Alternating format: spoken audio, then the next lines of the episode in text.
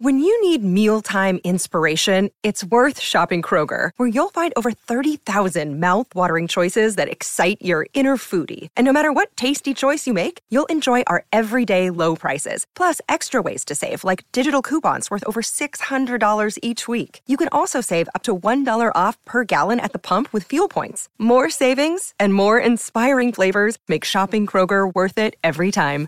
Kroger, fresh for everyone. Fuel restrictions apply. Another day is here, and you're ready for it. What to wear? Check. Breakfast, lunch, and dinner? Check. Planning for what's next and how to save for it? That's where Bank of America can help. For your financial to-dos, Bank of America has experts ready to help get you closer to your goals. Get started at one of our local financial centers or 24-7 in our mobile banking app. Find a location near you at bankofamerica.com slash talk to us. What would you like the power to do? Mobile banking requires downloading the app and is only available for select devices. Message and data rates may apply. Bank of America and a member FDIC. Life's so full on. I've been working on this deck for ages. These steaks don't cook themselves, you know. Life's good with a Trex deck. Composite decking made from 95% recycled materials that won't rot, stain, or fade. Trex, the world's number one decking brand. How would you like to ramp up your club's game day atmosphere? Big Screen Video is giving 10 lucky sports clubs the chance to win a $10,000 grant towards their own digital scoreboard. Register now at iCanWin.com.au slash BSV. Kia ora, good morning, New Zealand. Welcome into Izzy and Kempy for breakfast. Your Monday morning, 21st of November. Sammy sitting in for Izzy alongside Kempy. Kempy, I mate, I don't even know where to start. To be honest, I've got a I've got a document here that goes about ten pages of it's all the sport over the the weekend. breakfast show, mate. We're yeah, the big time. That's the big Yeah, time, yeah, mate. Yeah. it didn't come from you though. Cut it out, Sammy. Mate, it's so, too early uh, to be running it straight, son. It is. It is. It's a special Monday edition of Running It Straight. Next three hours, uh, we're going to talk a lot of sport over the next three hours. Of course, uh, your involvement welcome on double eight double three. You can jump on the phone as well anytime. 0800 150 811. Uh, we've got rugby. We've got the FIFA World Cup underway. Currently half time between uh, Cardedale and Ecuador. Two 0 at half time in favour of Ecuador. Um, Lydia Ko currently tied for first in the CME Group Tour Championship, the final event of the LPGA for the year. She is 15 under. She's actually tied for first, so battling it out with uh, Maguire from Ireland. Um, yeah, plenty of rugby internationals. The All Blacks drawing 25 all with England. Plenty of chat around that to be had this morning. Uh, Rugby League World Cup finals, men's and women's. Uh, we had trampolinists winning world championships. We have uh, motorsport, Liam Lawson uh, winning the sprint race in Abu Dhabi in Formula 2, then getting a podium third in the feature race to finish out that season. We've had the uh, the A League. We've had cricket as well. Just too much, Kempy. Where were your eyes glued to over the weekend, mate? Oh, the- obviously the World Cup finals were the the big ones with the Aussies and Samoans, and seeing all the flags out on uh, on Auckland streets, and still yesterday um, out on my walk, many uh, Samoan flags out, still celebrating the the fact that Samoa made it into the World Cup final. Uh, disappointing from my my. Um, for me, in and around that, uh, Aussies really didn't get out of second gear. I thought. I thought, um, you know, the final. Obviously, New Zealand played Aussie the week before was really what should have been played, um, but uh, they just couldn't get up for it. Samoa, you know, just they, I think the percentage rates were down around seventy percent for the World Cup final. So, um, although although Australia didn't get out of second gear, they still done it quite easily. And of course, the Wahine, um, the Australian Jillaroos, doing it quite easy against the Kiwi Ferns, and that one was a real surprise for me because I thought that they'd actually have a have a decent dig. Yeah. Um, you know, and talked to, just talked about really completing their sets, but well, they couldn't complete anything because they just didn't want to tackle. And a lot of the tries that the Jillaroos scored were they'd look at those a lot of those girls and go they just weren't there um, when the time counted in the in, on the bigger stage when you're playing in a final for a World Cup. So uh, watch the All Blacks went through that. That was really interesting. Um, I like how you 25 said went through that. Put yourself through that. uh, yeah, 25 6 with 10 minutes to go, you think you shut it out, you know. But, you know, as a referee, yes, I think one, one of the one of the biggest learnings from this is is the World Cup next year is a referee is going to have a big hand in a say in how, who's going to win that World Cup. Because you don't know what you're getting week in, week out from the referees that are in the middle of the park. So there was that.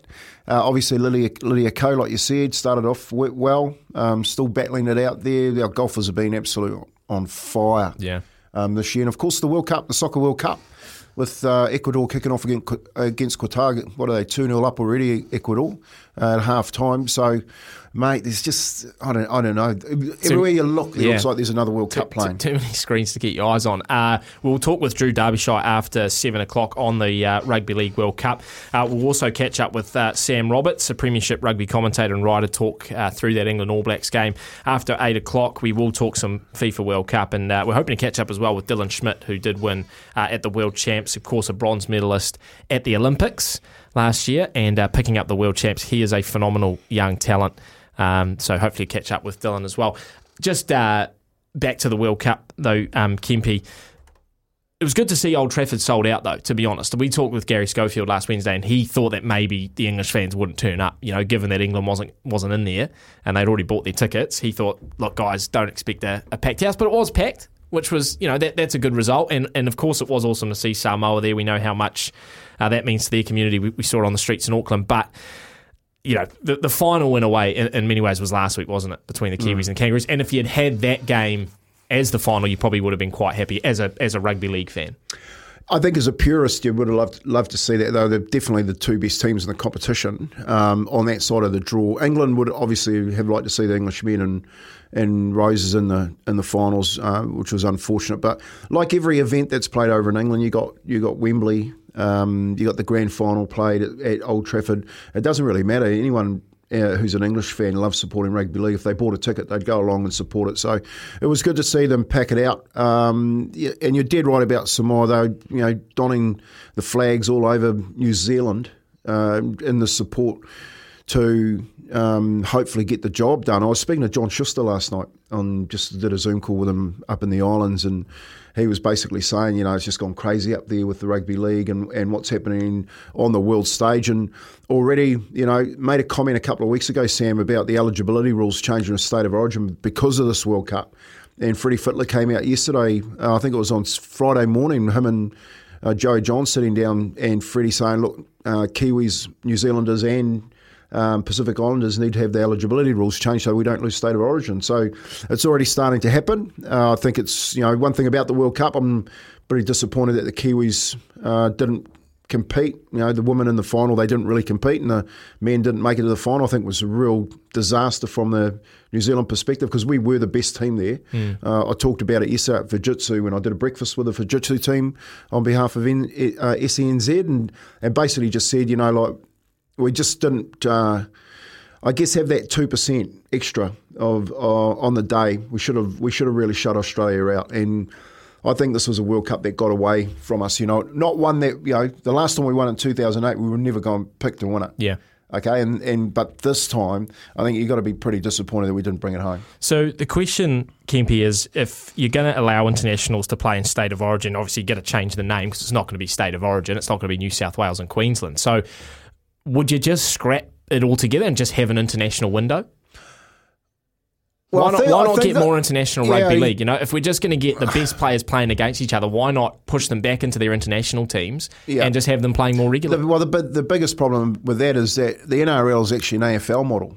So it's all about clubland, and they'd be quite happy playing one one series a year, and that's state of origin. You know, so at the end of the year, the AFL they go up to Ireland and they play a hybrid game up there. Um, they don't play internationals, obviously, because it's a uh, a game really that's only been played in in Australia. Um, and rugby league take the sort of same uh, methodology and the way that they think is that well, we only want to play NRL football. We don't really want to play any more than state of origin.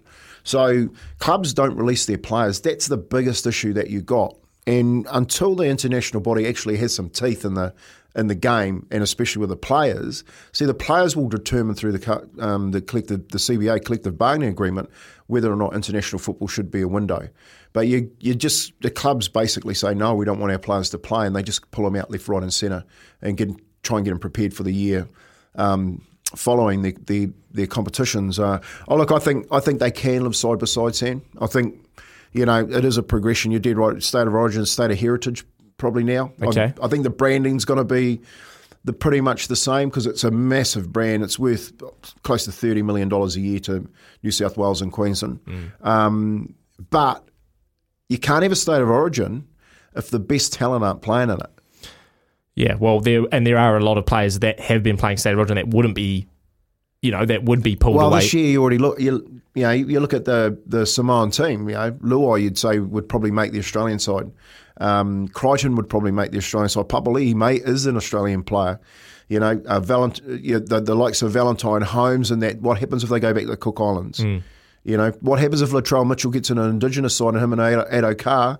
You know what I mean? They go they go to an Indigenous side. So it's it's sort of it can get stronger, but until the international federation actually have some teeth, they mate they just they're going to get stood on all the time by Yeah, the but- and- by the by the NRL. and they have to capitalise on what has sort of been the the most, um, you know, I don't know, interesting World Cup. It certainly has had the most public interest because of more competitiveness. Obviously, more teams that had a shot. Um, although you know, it doesn't seem like that in the end with Australia winning like they always do. But you know, we had Samoa there, we had Tonga. England was competitive. We had a few sprinklings of you know PNG etc. Fiji, Fiji just about got home. Fiji. So um, you know they got to build on that, like the like the um, like the Black Ferns. You know they have to build on on what has been a pretty successful World Cup. Um, and keep on developing it. Just just back to the final. Do you think Samoa, like what went wrong for them? Do you think maybe they getting to the final was almost where they had used all their, I guess, emotion and, and once get, you know they were just let, let it get to them a little bit when they finally got there. Because I mean, getting there was is the achievement, right? And that's what Yeah. the Samoan community is celebrating: the fact that they are actually there. You know, no one was expecting them to beat Aussie, but you know, do you think maybe that's why they didn't perform Sunday morning? No, look, I just don't think they had the class. To be brutally honest, I think on that other, that other side of the the draw, the England Samoa um, Tonga draw is the weakest side of the draw. And you know when they got up there, like if you have a look at Milford, you have a look at Harris Tavita, you know Danny Levi had to come home. You have a look at their spine, um, all all but probably probably uh, Suaalii stepped up to the plate, mate. They'd be ranked four, five, maybe even further down the list as halves and hookers in the competition. So you, you you look at their you look at their spine alone and comes up against Munster. Cleary Cleary couldn't have had a better game. Seriously, three try assists, um, stepped up to the plate, had a week from hell as far as the media go and saying when's Nathan Cleary actually going to put, play in this Australian jersey? And then comes out and says, "There you go. That's why I'm in the final." Um, and I just I just think they were outclassed. And it was it was always you know people were picking twenty points um, a better team the Australians. I, to, to be brutally honest, I actually thought they were way better than that. They could have they could put another twenty points on them whenever they wanted to. Um, but the the thing about Samoa for me it wasn't really about making making the final. It was the journey to get to the final. And the journey to get to the final started with Jason Taumalolo when he decided to come out of New Zealand and play for play Yeah, for, back in 2017. play 2017. for Tonga. Yep. You know what I mean? And then all of a sudden, oh, okay, maybe we should do, try and do that. And then the Samoan boys going, well, if they can do that to Tonga in their country, let's see if we can emulate it. And of course, what happened? Well, it's gone blue out here in Auckland. Yeah. You know, they stopped they stopped traffic in Samoa. Australia's gone nuts around. You know, you got to think about Penrith will be the biggest beneficiaries of this out at West Sydney.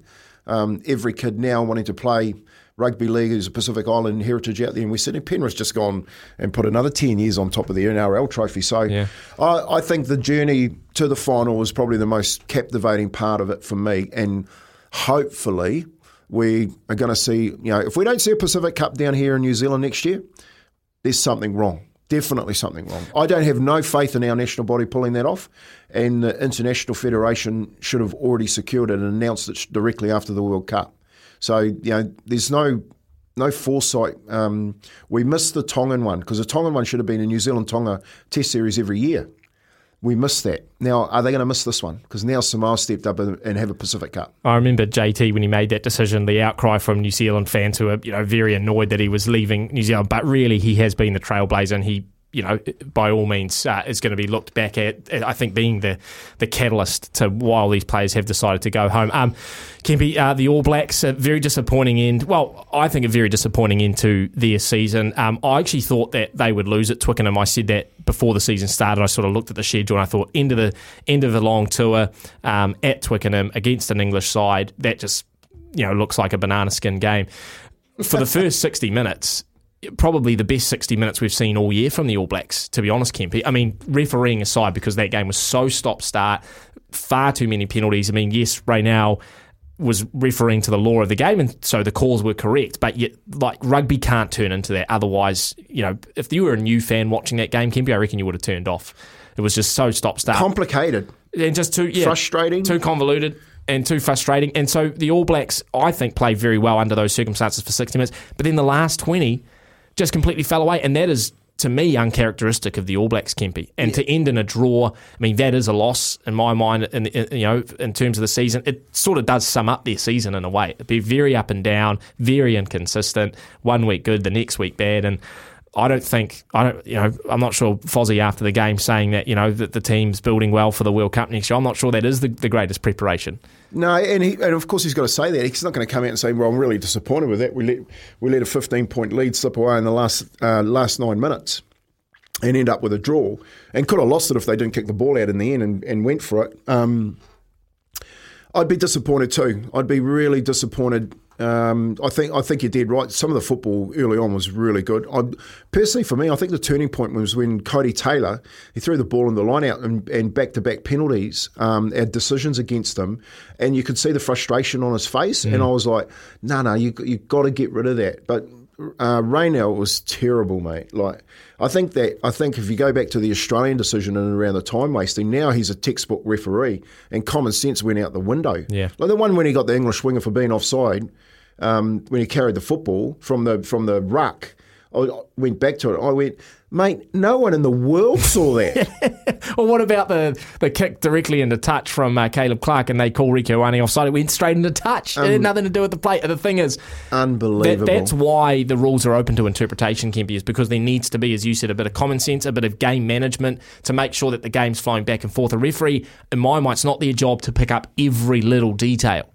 And that just seemed like what Raynal was doing. It was Well, like it he's just trying to prove a stops point. the flow and the ebb of the game, and you know momentum swings are so massive in, in international sport that if you can get on, like they were just on a roll, and of course what you saw was that slope momentum swing back to the English in the last ten minutes, and you couldn't stop it. If it went for another five minutes, we lose. Yeah. Absolutely. Well, give us your thoughts on that. Double eight, double three, oh eight hundred one five oh eleven as well. Happy to take your calls on the All Blacks or on the uh, Rugby League World Cup. Uh, but we also want to talk about the Football World Cup, which is underway this morning. First game between Qatar and Ecuador It is two 0 to Ecuador. Currently fifty five minutes into that game, and there is a lot of chat, of course, around uh, the fact that this World Cup's even being hosted in Qatar. Life's so full on. I've been working on this deck for ages. These steaks don't cook themselves, you know. Life's good with a Trex deck. Composite decking made from 95% recycled materials that won't rot, stain, or fade. Trex, the world's number one decking brand.